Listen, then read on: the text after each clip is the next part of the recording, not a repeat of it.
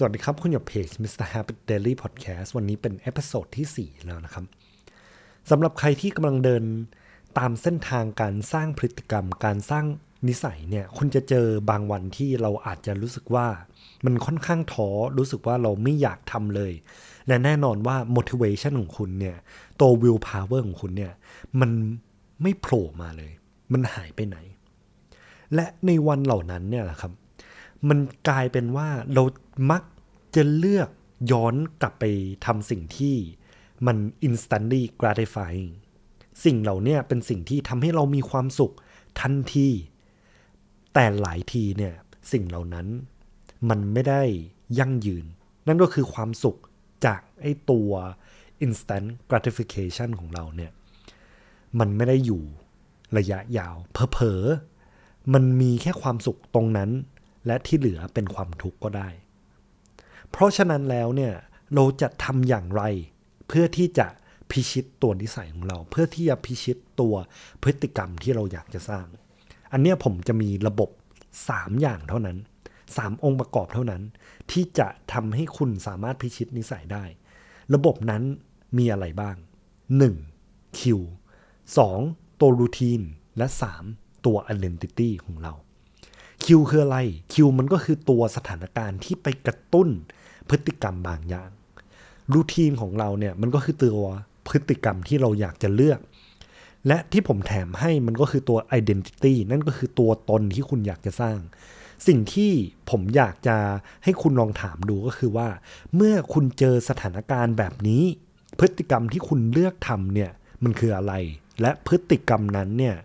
มันลิงก์กับตัวตนที่คุณอยากจะสร้างอย่างไรบ้าง ผมมีตัวอย่างนะครับ นั่นก็คือ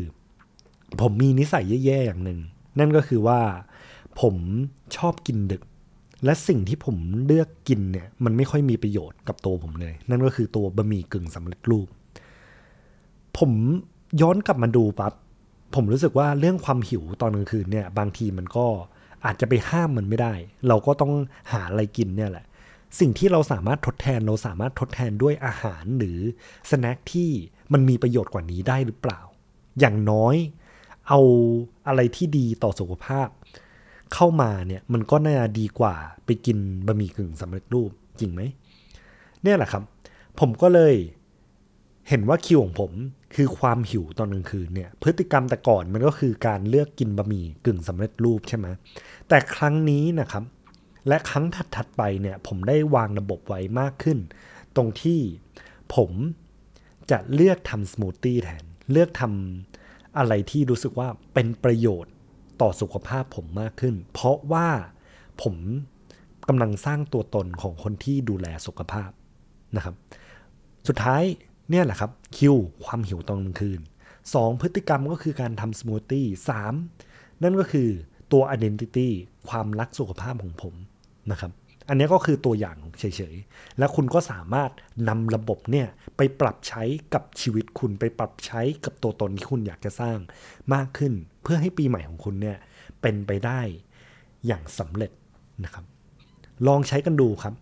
cue routine และลองถามดู identity ตัวตนที่คุณอยากจะสร้างเนี่ย คือตัวตนแบบไหน ขอบคุณที่ติดตามเพจ Mr. Happy Daily Podcast ไว้เจอกันใน episode ถัดไปนะครับ